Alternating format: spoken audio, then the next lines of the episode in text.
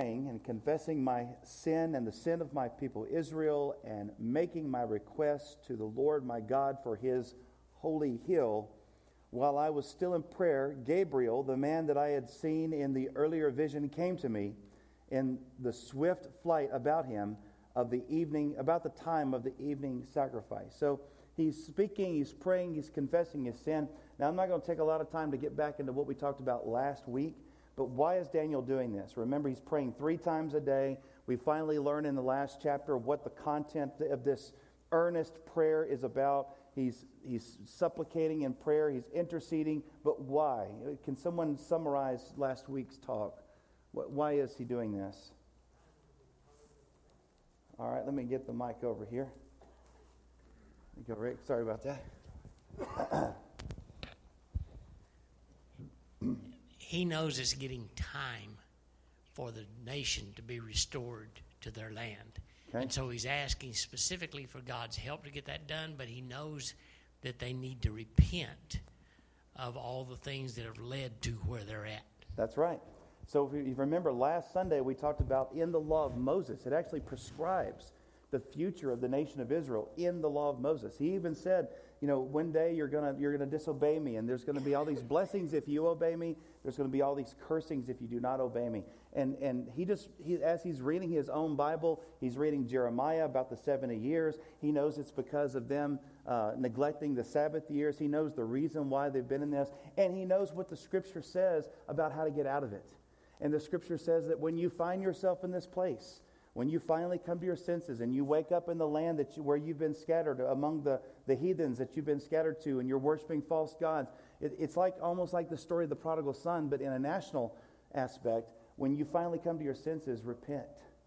Repent, even where you are. And the promise is, is that I will bring you back. I will remember the covenant that I had with Abraham, Isaac, and Jacob, and I will bring you back. And so he's doing that, and he's praying about this. And finally, God gives an answer to a, this prayer Gabriel. Is this the first time we've seen Gabriel? No, we've seen him once more. In fact, look what it says in verse 21. While I was still in prayer, Gabriel, the man that I had seen in the earlier vision, I'll stop right there, pause. Is he a man?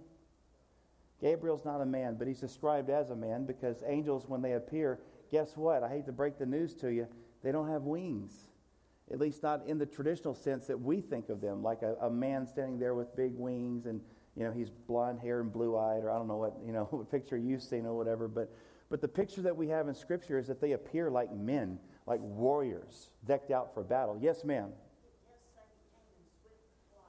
He came in swift flight. That's interesting, too. And he's described as a man, but he came in swift flight. Now, there are some angels that are described with wings, like the seraphim in the vision that Daniel has. Remember, it says they actually have six wings, like two to cover and two to cover and two for flight. So there's different kinds of angels, right? This one is, his name is Gabriel. He's the mighty warrior of God. He's the one that fights for Israel, right? He's one of the ones that fights. He, and he, every time you see Gabriel, he's delivering an important message. And that's what he's doing here. So it says that while he's in prayer, he sees Gabriel, the man that I had seen in the earlier vision. He came to me in swift flight about the time of the evening sacrifice. That's about 3 o'clock in the afternoon, by the way. Now, what vision is Daniel talking about? Because so far he hasn't had a vision in Daniel 9. So he's talking about the very last vision that he had, right when he saw Gabriel the first time. This is the one that happened back in, in Daniel chapter 8. And so he's telling you this is the same angel, this is the same one. And if you go back and you look at that vision, if you remember, this is the vision that happens in Daniel chapter 8, where you have the ram and the goat and the four wings, and you remember you have that one, that one long notable horn, and it breaks off, and then you have that small horn that comes up, right? You guys remember the vision, okay? Um, and it's, it's portraying this picture of the, the final world uh, ruler, this one that you hear called the Antichrist that will rise up at the end of the age. It's, it's talking about those types of things. Keep your finger here. Flip back to Daniel 8 really quick. Look at verse 15. Let's go back to this other vision that Gabriel had given him before. Daniel 8, verse 15. Let's just read it together. While I, Daniel, was watching the vision and trying to understand it, there before me stood one who looked like a man And I heard a man's voice from the Ulai calling Gabriel, Tell this man the meaning of the vision. Now, so remember, in the very beginning of chapter 8, he's received this vision. He doesn't understand it. I, would, I don't fault Daniel too much because honestly, I think if I had seen these things myself for the first time, I'd be having lots of questions too. I know David would. right? So he receives the vision in chapter 8. He doesn't understand it. He gets down to the very end of chapter 8 or to the middle of chapter 8, and he still doesn't understand. And so Gabriel then says, Hey, I want you to go tell this guy what this thing means because he doesn't understand it. So look at verse 17, chapter 8. As he came near the place where I was standing, I was terrified and fell prostrate. I, I would too. He said, Son of man, understand that, that the vision concerns the time of the end. While I was speaking with me, I was in a deep sleep with my face to the ground. And then he touched me and he raised me to my feet. And he said, I'm going to tell you what will happen later in the time of wrath, because the vision concerns the appointed time of the end. So Daniel has the vision. He doesn't understand it.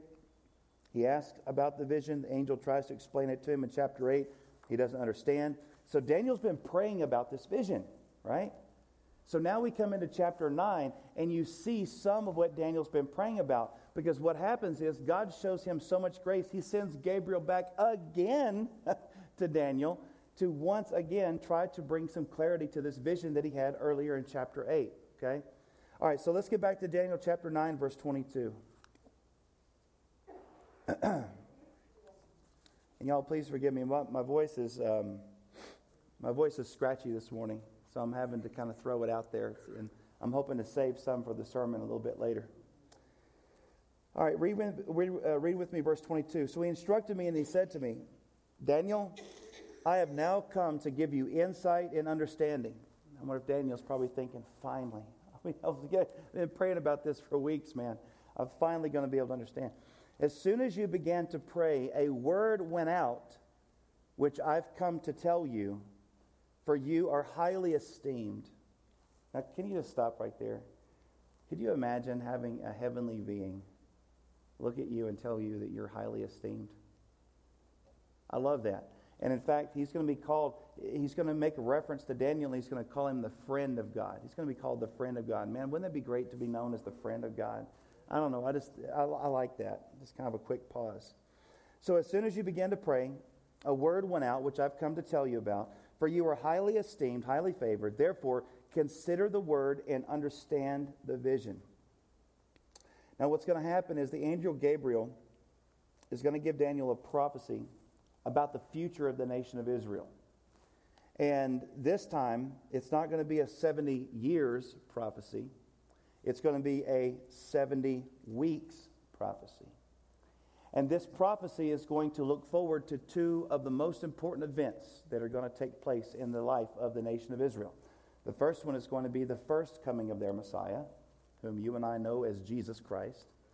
And the prophecy is going to finish in scope by looking at the second coming of Jesus Christ.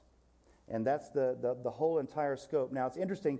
Um, well, I'm going to skip that. Okay, so at this point, let's go ahead and get into this. Um, this is probably, in my, in my opinion, this is the most important prophecy of all of Daniel.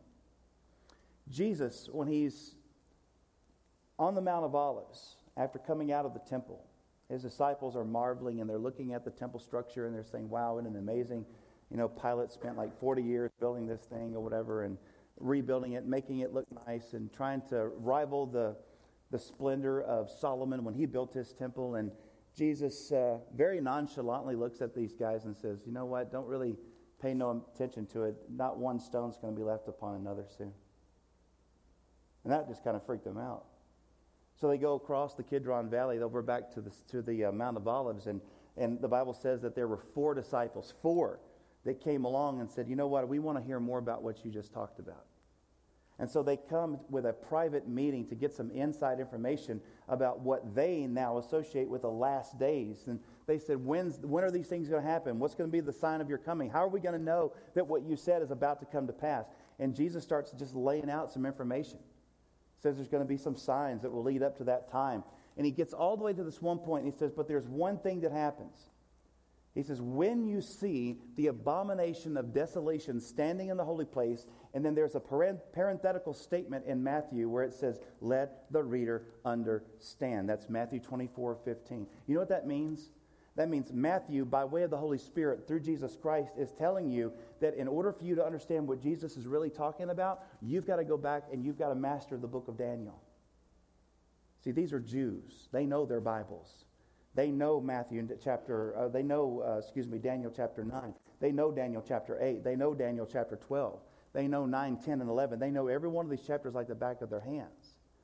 So it behooves us as students of Jesus Christ, especially when it talks about this topic of the last days, to go back and find out what he wanted us to know, right?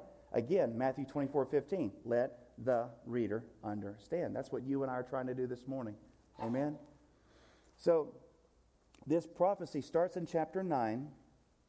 But remember, you can read 9 and 11 and 12 together because they all happen in the first year of Darius. In fact, I would encourage you when you study chapter 9, read 9, 11, and 12 in chronological order because they all happen in the same year, probably right contiguous with one another. Daniel chapters 11 and 12 is honestly further commentary on the prophecy of Daniel chapter 9. Okay? All right. So, um, let's see. All right, here's what I want you to do. If you, mark, if you like to mark in your Bibles, take out your pen or pencil, and I want you to write down verse 24 of, of, of uh, Daniel 9. Verse 24 is the scope of the prophecy. The scope of the prophecy. In other words, it's, it's going to tell you where it starts and where it ends. And when it ends, here's what it's going to look like. That's the entire scope of the prophecy. That's verse 24. Verse 25 is going to tell you the main thrust of the prophecy, which is the 69 weeks. The 69 weeks. Verse 25. Verse 26, there is an interval. In this prophecy, the final seven years out of this entire count that we're going to have is split off from the rest. In other words, there's an event that causes the clock to stop, and there will be an event that will cause the clock to start. There is an interval here, and there are some events that are described in this interval, and we'll talk about those here in just a moment. And then finally, verse 27 describes the 70th week. The 70th week. Okay? Let's get into it. First, verse 24, the scope of the prophecy. Verse 24 70 sevens are decreed for your people and for your holy city. Now, I'm just going to do this old school Bible study way. We're going to break it down verse by verse, word by word. Are we all okay with that? So it's kind of old school, but it's the way I was trained, and I like to study that way. The first thing we need to discuss is this thing called the 77s. In Hebrew, it's the Shebuim. You guys understand that on the Hebrew calendar and on the Hebrew clock, everything is arranged by sevens, right? They love the number seven. God loves the number seven. Um, there is, for example, a week of days. Every six days on a Jewish calendar, there was something special that happened. What was it? On the seventh day, there was a Sabbath day. You are to keep the Sabbath day, keep it holy, he said, right? Well, guess what? Every six weeks, there was also what's known as a Sabbath week. One of the seven festivals of Israel that happened every year was something called the Feast of Weeks. It was called the Feast of the Shebuim right? Um, and that was held from Nisan to Tishri, a period of seven months. Then there was also, also what was called sabbatical years for the land. Every six years, there was something special that was to happen on that seventh year. What was it? The Shemitah year, right? Now, we haven't, us, us uh, Gentile Christians have only just now, over the last few years, even started even having conversations about the Shemitah year because of people like Jonathan Cahn and some of these others. Yes, Pam?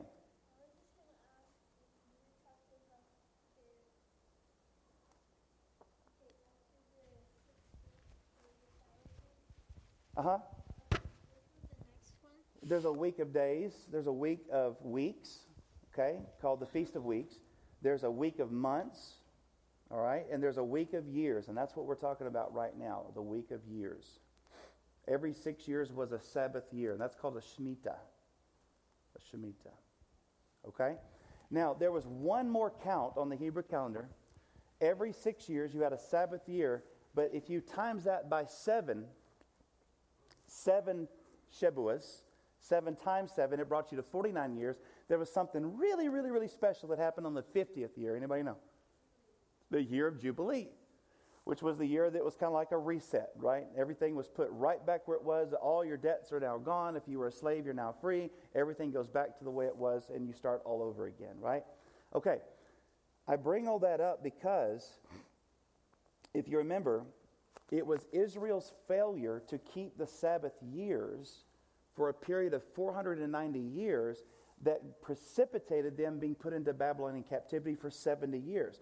Remember, God spoke and said, at least in two places, that the reason why I'm doing this is because you went 490 years without keeping the Sabbath year. So the way I figure, you owe me 70. And so God got his 70 out of the nation of Israel, right? He let the land go fallow for 70 years. Well, here again, we're going to be dealing with a period of 70, but this time in Hebrew it says the 70 Shebuims, the 70 weeks. Weeks of what? These are weeks of years. These are weeks of years, prophetic years. Okay? These are prophetic years. So 70 times 7. I'm not good at math. I did, I did horrible at math. I was pretty good at reading the Bible in college, but math I stink at. What's 70 times 7? 49. So we're talking about a period of how many years? Again, 490 years. It's interesting when you go through the Bible, I'm not going to take the time to do this right now, but God typically deals with Israel in intervals of 490 years. I don't know why that is. But you can go back in the Old Testament and you can find four distinct periods of 490 years. Now, there are time periods where they're off into captivity. So, but it, what's interesting is, is, is if you shave off the years they were in captivity, God deals with them directly for 490 years. But anyway, that's another story. Now, these are 490 years. Now, what is going to happen in this time period of 490 years? Something very specific, he says 70 Shebuim, 77s, are decreed for your people and your holy city. So, who are we talking about? We're talking about Jerusalem and the Jews. Are we talking about the Gentile church in America? No prophecy does not pertain to us. Now, will it affect us? I believe that it absolutely is going to affect us, okay? And it, and it should affect us today with how we treat Jewish people, by the way. Um, but that's a, that's a topic for another day. We'll talk about that a little bit later.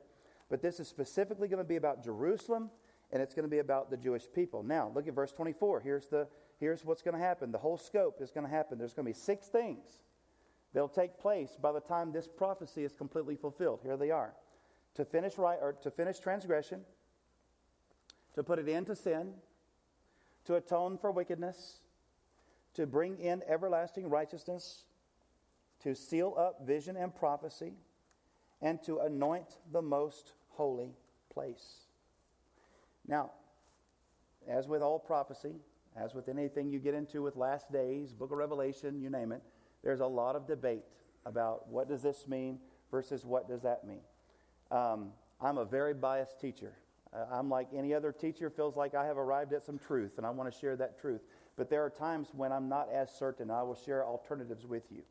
I don't think this is one of those, but I will tell you that most people will tell you, especially if they do not believe um, that there will be a future a coming Antichrist, if they don't believe there'll be a future millennium. I hold to those two things. I believe that there will be both. Um, but if you come from a more amillennial perspective or uh, even some of these other perspectives, they will say that, well, these things have already happened. See, Th- this has already happened because the finish the transgression, put an end to sin. See, Jesus, he did that on the cross, you see. And I understand that interpretation and I get it, except for the fact that the entire bent of this prophecy is pointing toward the second return of Christ and the destruction of the one known as the little horn that we've already read about in Daniel chapter 8. Because Daniel chapter 8 and 9 are completely tied together, and I'm going to show you how here in just a moment. But I don't think it's talking about that at all. In fact, here's what I think he's talking about the transgression that's going to be brought to an end, the sin that's going to be brought to an end, is this constant wandering of the Jewish people that's happened over the last several thousand years. That's what's going to be brought to an end. They're going to stop wandering around and they're going to stop whoring after other nations and whoring after other gods. If you look at the entire story of Scripture, that's the story of Scripture. To atone for wickedness. Did Jesus do that? Yes, he did. But we're not talking about that here. We're talking about Israel. We're talking about the Jews. We're talking about atoning for wickedness, nationally speaking. Did you know there's a day coming where the Bible says that I will forgive their iniquity in one day? And one day, he's talking about the Jews. He's talking about the day when they petition Christ as their Messiah to return for them. And if you've never heard some of these things, I know that sounds a little bit strange, but I promise as we go, it's going to make a lot more sense. To seal up vision and prophecy. Now, stop right there. That's a pretty easy one. Has all prophecy been fulfilled and sealed up yet? See, this is where we kind of stop and go, well, wait a minute, that one for sure is not done yet. See, this prophecy here in Daniel's uh, 70 weeks is not fulfilled absolutely as of yet. Okay? Keep going. So you can argue, I think, that some of these things are at least partially fulfilled on the cross, but they're not completely fulfilled. And the point that I want to make here is that the, the scope of this prophecy, it's very large, it's very definitive. When will these happen? It says, when these things occur, all of those things will be brought to an end. Remember, this is connected to, to some of the other things that we've talked about in Daniel so far. What are some of the things that the, some of the prophecies in Daniel chapter 2, chapter 7, chapter 8, chapter 12 that we've already looked at? What do they anticipate is going to happen? The Messiah is going to return. He's going to bring judgment upon all the enemies of the nations of Israel. All the nations of Israel are going to come against uh, Jerusalem to fight against her. God will step in at some uh, very important spot it will be at a, at a moment when God has allowed them to collectively come to understand that Jesus, Yeshua, was the Messiah, that they in fact crucified him 2,000 years ago. It will bring a place of national repentance. That's the key. You remember that passage in Jeremiah where it says, If my people who are called by my name will humble themselves and repent? It's talking actually prophetically about that last generation that will come to their senses and realize that Jesus, Yeshua, was the Messiah all along. Zechariah chapter 12 says, They will look upon me whom they have pierced, and they will wail as if someone lost their only son. So this it says these things are going to happen, and at that moment it says the Messiah Jesus will return. He will defeat this antichrist person. He will set up his throne in Jerusalem. All of the wicked will be judged. It says that he will sit on his father's throne. He will rule and reign from Jerusalem on the earth. And I love this. It says the law of God will flow like rivers that will heal the nations, that will flow from Jerusalem to the rest of the entire world. I love this. Habakkuk chapter 2, verse 14 says, For the earth will be filled with the knowledge of the glory of the Lord as the waters cover the sea.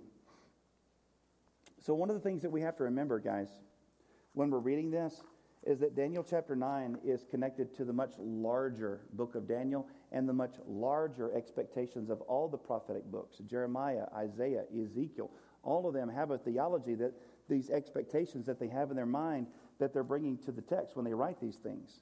I want you to turn in your uh, Bibles to Daniel chapter 12 with me. Daniel chapter 12. We're going to jump ahead just a little bit. Read this.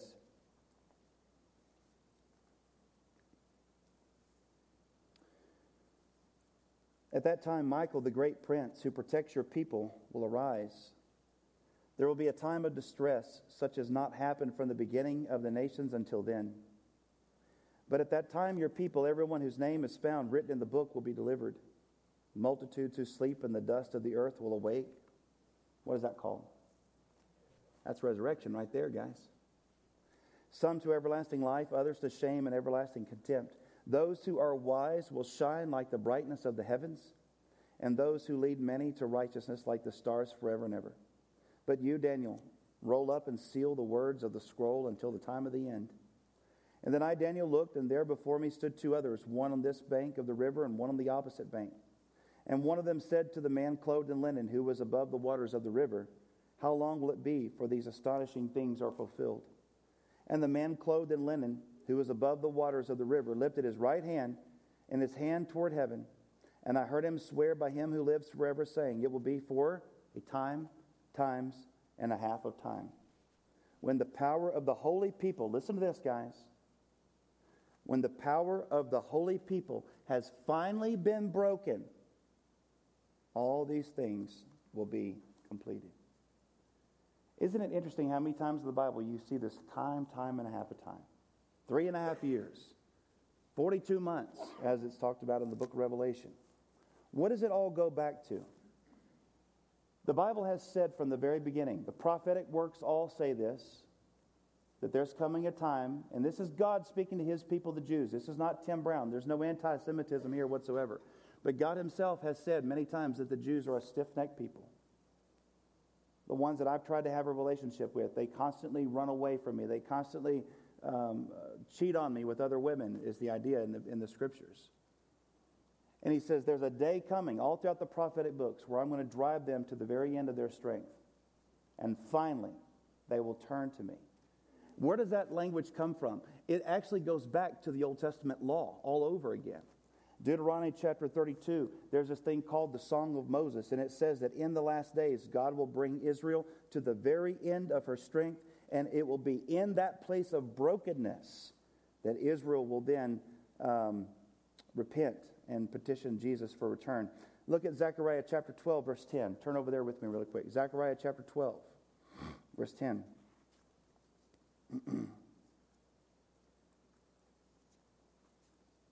Zechariah chapter 12, verse 10. And I will pour out on the house of David and the inhabitants of Jerusalem a spirit of grace and supplication. You say, How in the world is the entire nation of Israel going to repent and come to Jesus? That's, there's the answer right there.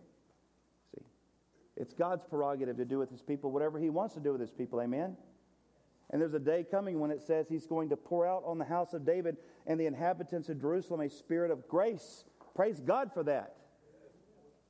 And supplication. They will look upon me, the one that they have pierced, and they will mourn for him as one mourns for an only child, and grieve bitterly for him as one grieves for a firstborn son. I want you to turn over to Ezekiel 36 with me. I know we're flipping, but we're picking up a few important verses here. Ezekiel 36.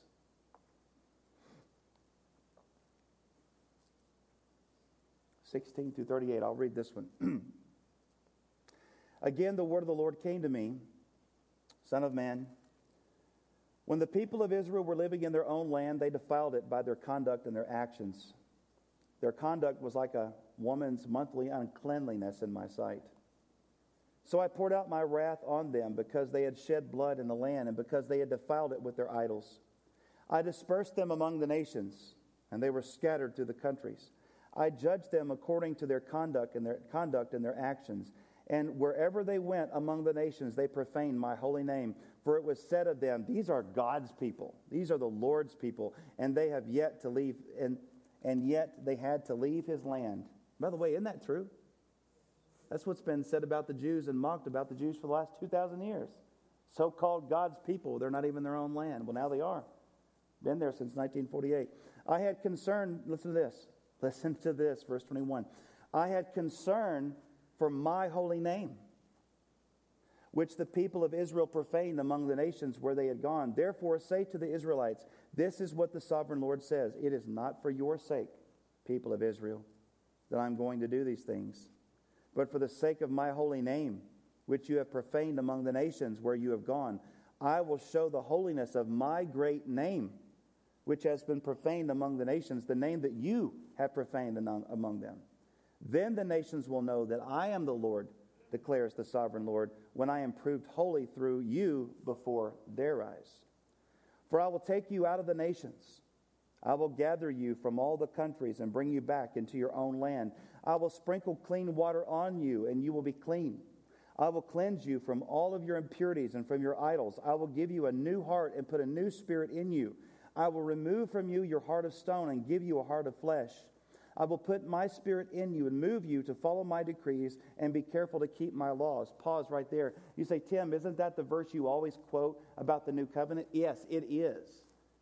In Christ, through faith, by the Spirit, I get to participate in a covenant now that they have yet to even experience because they have not accepted their Messiah yet. Isn't that amazing? But that's their covenant. That was not made with Gentiles, Tim, Tim Brown, in 21st century America. That was made with the Jewish people. And because of what Jesus did, that covenant still stands. Amen? And I get to participate in it by faith. Keep going. Verse 29 I will save you from all of your uncleanliness. I will call for the grain and make it plentiful and not bring famine upon you. I will increase the fruit of the trees and the crops of the field. This is after Jesus comes back, guys. This is talking about the millennium. This is talking about where Jesus rules and reigns on the earth. Listen to what it says.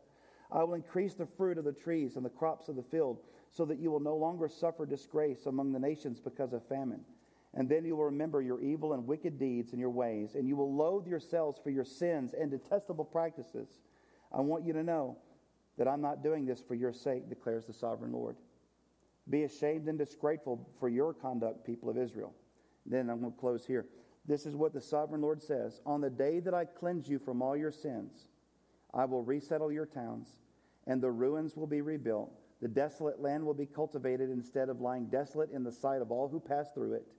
They will say, This land that was laid waste has become like the Garden of Eden.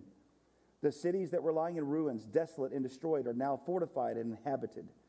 Then the nations around you that remain will know that I, the Lord, have rebuilt what was destroyed and have replanted what was desolate. I, the Lord, have spoken and will do it. I love that part. yeah, go ahead. I'd like to point out a couple of things. First of all, prophecy throughout Scripture many times is more than double entendre, a triple, quadruple, whatever, right. right. because it happens again and again and again and again. Now, when you're speaking specifically about Israel, I think the thing that we need to remember is that even if he gives them a thousand years with all these blessings on the earth, yeah. that's not the end of the story, folks. I mean, Jesus died so that his people could be with God yeah. and live with him forever. So there's no need in us getting hung up on the actual specific um, meaning of these things, thinking that, well, if I don't understand this, you know, there's something wrong with me. Right. Because it is true, and, and that's the last point I want to make, is that his name is El Shaddai. El Shaddai means God makes a promise that he can never break. That's right. He always fulfills his word. So if he says it one time, anywhere in Scripture, is going to be fulfilled either in the time that we're looking at or in the future. But the point is El Shaddai. God's word never fails, it always comes true. Now, whether we understand the specifics and how everything goes together, I'm still wrestling with this idea of the third temple. What purpose does it serve? Right. Jesus has already been sacrificed. There are no more sacrifices to be given. The priesthood is us, not some lineage from Aaron. And I understand all of that. But if God wants to do it that way, that's His plan, not right. mine. So that'd be fine. But my point is heaven and Christ are the summation of all of this. Good, good, very good. All right, I want to read one more passage of Scripture from Romans 11, and then we're going to stop there before we get back into the text next week. Romans 11. Paul is um, Paul is wrestling with all of this stuff too, because he's trying to speak to a Gentile audience, much like us, who has not been raised with a lot of these understandings and, and understanding the way of the, how the Jews kind of see how things are supposed to kind of play out, or how it's been laid out in the in the law and he's talking to the church in Rome. Rome is mostly a Gentile church by this point. There's a small little minority of Jewish people there. And he's trying to, to deal with some of the differences between the Jews and the Gentiles. But he brings up some very interesting theology along the way. And this is exactly what we've been talking about. And this ties in directly with Daniel chapter 9 and the 70 weeks prophecy. So let's read it together really quick before the next bell. Romans chapter 11, and uh, we're going to start at verse 1. He says, I ask then, did God reject his people? Now he's talking about the Jewish people. Did God reject his people? Paul says, by no means. I'm an Israelite myself. I'm a descendant of Abraham from the tribe of Benjamin. God did not reject his people whom he foreknew. Don't you know what Scripture says in the passage about Elijah? How he appealed to God against Israel? Said, Lord, they've killed your prophets and torn down your altars. I'm the only one left, and they're trying to kill me too. And what was God's answer to him? Well, I have reserved for myself 7,000 who have not bowed the knee to Baal. So too at the present time, in what time? Paul's time. Okay? In Paul's time. He says, so too in the present time, there is a remnant chosen by grace. So you ain't got to worry about this thing. So the, the question is, why in the world, if, if Jesus really is the, the actual Messiah, why did such a small minority of his people accept him as such? Not a bad question to ask. I mean, at least from a, from a, from a, a um, practical standpoint, it's a little suspicious, right? But listen to what Paul says. So, too, at the present time, there is a remnant chosen by grace. And if by grace, then it cannot be based upon works. If it were, grace would no longer be grace. What then? What the people of Israel sought to so earnestly, sought so earnestly that they did not obtain.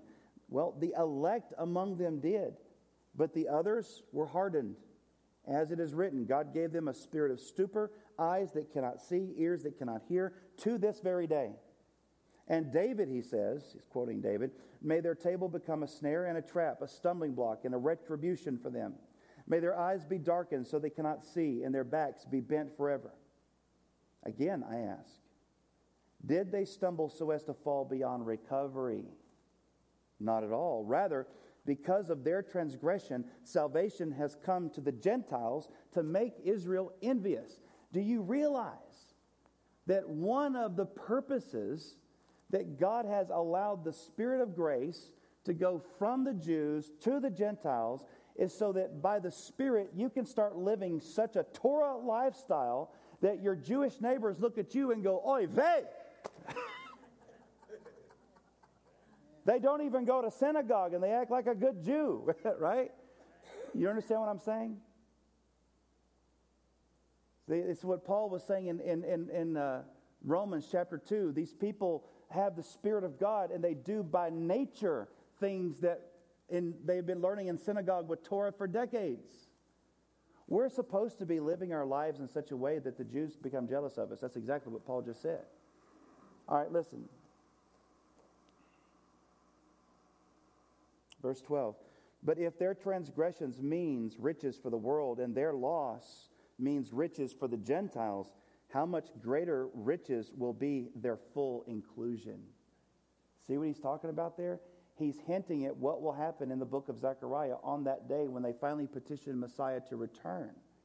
And he says, I'm talking to you Gentiles, inasmuch as I am an apostle to the Gentiles. Take pride, I take pride in my ministry in the hope that I may somehow arouse my own people to envy and save some of them. For if their rejection brought reconciliation to the world, what will their acceptance be but life from the dead. If the part of the dough offered as first fruits is holy, then the whole bunch is holy. If the root is holy, then so are the branches. And I could go on and on, but I'm going to let you finish out reading the rest of Romans chapter 11. But basically, he tells you it's a, a, mystery. I want you to skip down to verse 25, and I will say this. He says, I don't want you to be ignorant of this mystery, brothers and sisters, so that you may not be conceited. Israel, the nation, has experienced a hardening in part until the full number of the Gentiles has come in. And in this way, all Israel will be saved. You know what that means? I mean, it's God's got a number in his mind. Now, I don't know that number, and you don't know that number, but it is not up to us to know the number. It's up to us to get to the work and to make the numbers increase. Amen? But there's a full number of the Gentiles that are supposed to come in. And when that number is reached, ladies and gentlemen, I personally believe that that is when the final seven years Shemitah begins. He will turn his attention back to the Jews one more time, and he'll say, All right, boys, it's time to wrap up everything we promised a long time ago. We'll talk more about that next Sunday. God bless you.